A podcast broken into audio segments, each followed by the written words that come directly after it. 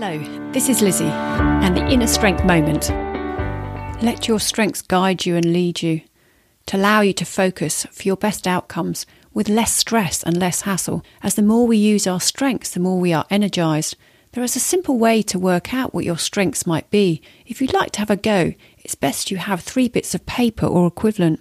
In the first space, place an A at the top, then list all the activities that you would do forever if you could.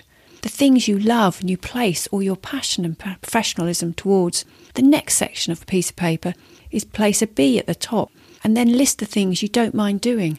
Then, yes, you've guessed it. Place a C on the next bit of paper. List all the things you don't like and rather leave behind.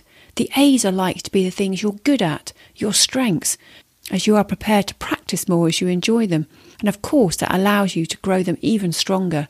It also means when things are tough, when we lean on these strengths, we often get to where we want to get to so much more easily. Let your strengths guide you so you can be energized and deliver even more.